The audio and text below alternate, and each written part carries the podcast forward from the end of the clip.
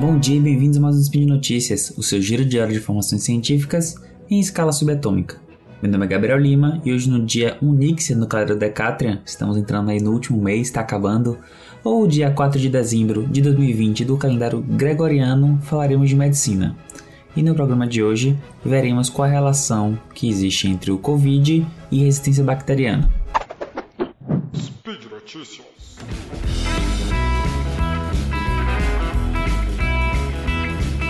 Olá pessoas, eu sou a Jujuba e tô passando aqui para falar que esse Spin é um apoio da Promobit, uma comunidade feita por pessoas que encontram e compartilham as melhores ofertas da internet para todo mundo. O legal dessa comunidade é que as ofertas são enviadas por pessoas reais, que usam mesmo o site. A Promobit tem hoje mais de um milhão de pessoas cadastradas na plataforma. Você com certeza vai encontrar aquela promoção que estava esperando. Acredita, tem de tudo e mais um pouco por lá. Então se você ficou curioso, baixa o aplicativo, entra no site, procura aí Promobit, que eu tenho certeza que você não vai se arrepender. Ainda mais nesse mês, né?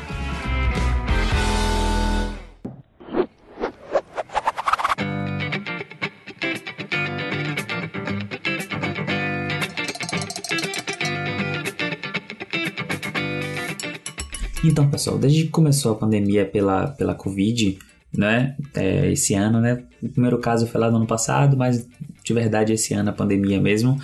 É, diversas drogas já foram ditas como milagrosas, principalmente aqui no Brasil, e, e meio que hoje em dia é, virou uma luta assim quase perdida. Infelizmente as pessoas já usam naturalmente é, a hidroxicloroquina, até menos hoje em dia, mas principalmente a Ivermectina, né, o Anita, que não vou falar o nome da droga porque o nome farmacêutico que eu me embolo todo, é, zinco, vitamina D, é, quinino, várias drogas é, são utilizadas hoje em dia É, rotineiramente, sem nenhum tipo de evidência científica para o tratamento da Covid, né? Outras drogas mais caras, mais, mais sofisticadas também são preconizadas ou foram pensadas para a Covid, como é o caso da dexametasona, né? Que é um corticoide que se usa em alguns casos graves, ou drogas mais caras como Redesivir, que é um antibiológico, né?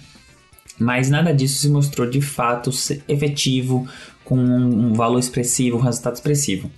E dentre todas essas drogas, a que eu queria falar hoje com vocês é uma que se fala até pouco hoje em dia, mas que é muito utilizada e faz parte dos famosos protocolos é, Covid que tem pelo, pelo Brasil afora, que é a azitromicina. Bom, a azitromicina ela é, é um antibiótico, né? Ela faz parte da classe, da classe dos macrolídeos. Os macrolídeos, os mais famosos aí que a gente conhece é a azitromicina e a eritromicina, e eles agem inibindo a síntese proteica, então eles vão lá e inibem o ribossomo e inibem a síntese proteica da bactéria, impedindo que ela se replique e ela acaba morrendo. Então, é, a azitromicina ela é muito utilizada, ela tem uma boa cobertura para algumas condições, principalmente é, pneumonia, né? Ela pode ser usada na pneumonia, ela é segunda linha de tratamentos como, por exemplo, infecções de via aérea superiores, que a gente chama. Então, a faringite, né, a faringo, faringoamidalite é, bacteriana pode ser usada a azitromicina. Também é muito utilizada por um, por um tipo de pneumonia que chamamos de pneumonia por atípicos. E ela não é só pneumonia porque os germes são atípicos, mas ela também é uma pneumonia de apresentação atípica. É, o mais clássico aí é a pneumonia por micoplasma.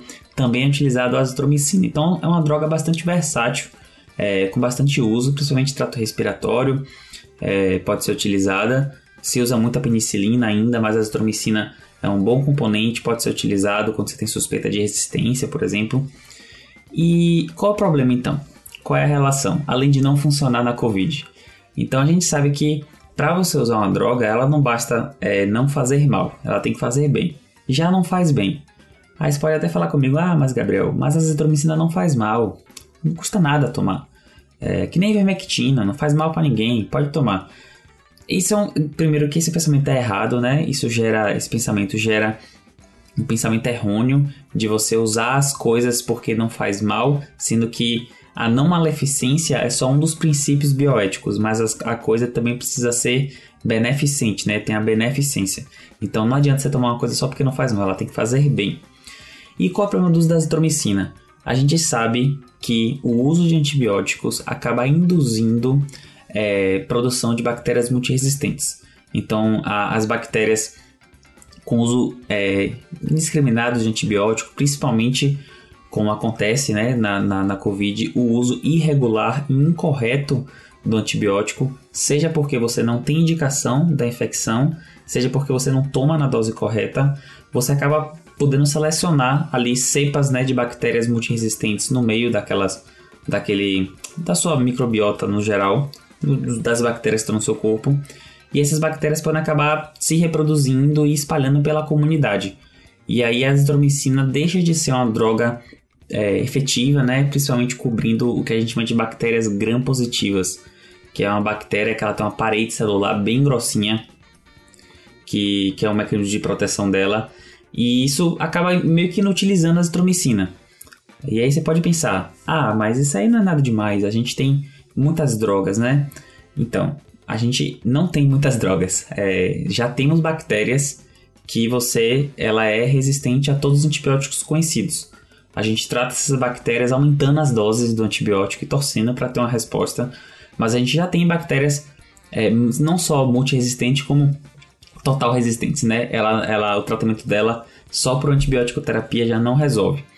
E, e claro, não estou dizendo que só usar azitromicina de maneira discriminada vai gerar bactérias assim, mas o problema pior do uso indiscriminado da, da azitromicina é porque essas bactérias que antes eram tratadas com azitromicina deixarão de ser tratadas e você vai gastar outra carta na manga para poder tratar essa bactéria. Então, é, vou dar um exemplo. É, vamos botar aqui a bactéria é um inimigo lá no, no, no jogo e você dá um tiro nele de revólver. E você dá um tiro, que é a, a, o revólver azitromicina, e você mata sempre o seu inimigo. O seu inimigo você sempre está matando com um revólver. Um dia ele bota um colete à prova de balas e o revólver já não resolve. Você precisa aumentar a sua arma. E aí, nesse momento, a arma inicial que você usa já é aquela mais poderosa. E assim vai. Aí o, o inimigo agora, ele não só usa um colete à prova de bala, como ele está dentro de um carro blindado.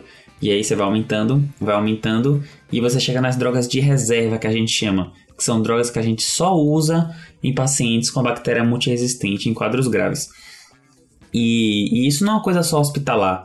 A gente sempre liga a bactéria multiresistente a padrão hospitalar, mas não é verdade. Inclusive, o Brasil até que não é tão ruim nesse sentido, mas se a gente pegar dados dos Estados Unidos, eles têm bactérias comunitárias, que chamamos, né, que está na rua, por exemplo, o Staphylococcus aureus, que é uma bactéria que causa N coisas, pode causar pneumonia, mas ela também pode causar infecções de pele, pode causar celulite, ela causa várias coisas. E nos Estados Unidos eles têm é, um estafilococo específico, uma cepa específica que é resistente a, várias bact- a vários antibióticos, e eles têm de comunidade. Então, o uso indiscriminado de azitromicina pode acabar gerando é, esse, esse, esse, essa seleção, né, por bactérias que podem acabar criando bactérias multiresistentes de comunidade. E é uma coisa péssima, porque quando a bactéria multiresistente está contida no hospital, você não consegue fazer um controle de infecção hospitalar. Mas quando ela está numa comunidade, é muito difícil. E aí, é, naturalmente, as pessoas na comunidade usam um medicamento por conta própria, usam de maneira incorreta e acaba só piorando a situação. É, então, assim, a gente está muito cedo para falar que não vai ter ou vai ter resistência. Isso a gente vai precisar pegar dados posteriores de comissão de controle de infecção hospitalar, dados retrospectivos, ou então até acompanhando no dia a dia. Essa evolução ela é lenta, porque é, precisa que uma bactéria multiresistente sobreviva, consiga passar seu material genético para outra, que se multiplique, é, seja predominante no meio, cresça, cresça, cresça, para daqui a um tempo toda a população tá com essa resistência. Isso aconteceu com várias drogas. É, então, por exemplo, uma... uma um antibiótico muito conhecido, que está até, até voltando a fazer um certo efeito, que é a sulfa, a sulfametoxazol. Ela, ela por muito tempo não foi utilizada na medicina porque se usou tanto lá na década de quarenta, cinquenta, que basicamente todas as bactérias tinham resistência. E acaba que essa resistência estão até se perdendo agora, mas é um risco muito grande. Então é isso que eu queria falar aqui com vocês. Não usem azitromicina é, se vocês estão com suspeita de Covid ou estão com Covid, a não ser que é, um médico passe. E tomara que esse médico use a evidência correta, porque de fato pode ter uma associação de, de bactéria, uma pneumonia bacteriana associada à Covid. É raro, mas pode acontecer. Mas via de regra, não se automedique. Isso serve para tudo, mas para antibiótico em particular. Não se automedique e se for passado para você, use o esquema certinho para evitar que bactérias cepas sobrevivam e cepas resistentes sobrevivam, acabam se multiplicando. Beleza, galera? E por hoje é só, pessoal. Eu deixei uma matéria da M B C aqui no link para vocês darem uma olhadinha, que fala justamente sobre essa questão da resistência bacteriana, uso de azitromicina, tá bem legal. Entrevista com vários professores e referências da área de terapia intensiva e infectologia. E aproveitou que você chegou lá no link para ler a matéria, aproveite e deixe seu comentário, é, elogio, crítica, declaração de amor, seu salve, o que você quiser. É muito importante, é sempre legal a gente interagir lá nos comentários, beleza?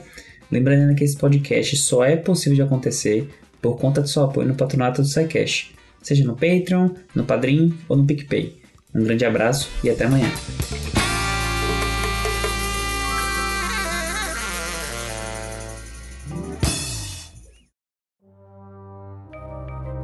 Este programa foi produzido por Mentes Deviantes. deviante ponto com ponto br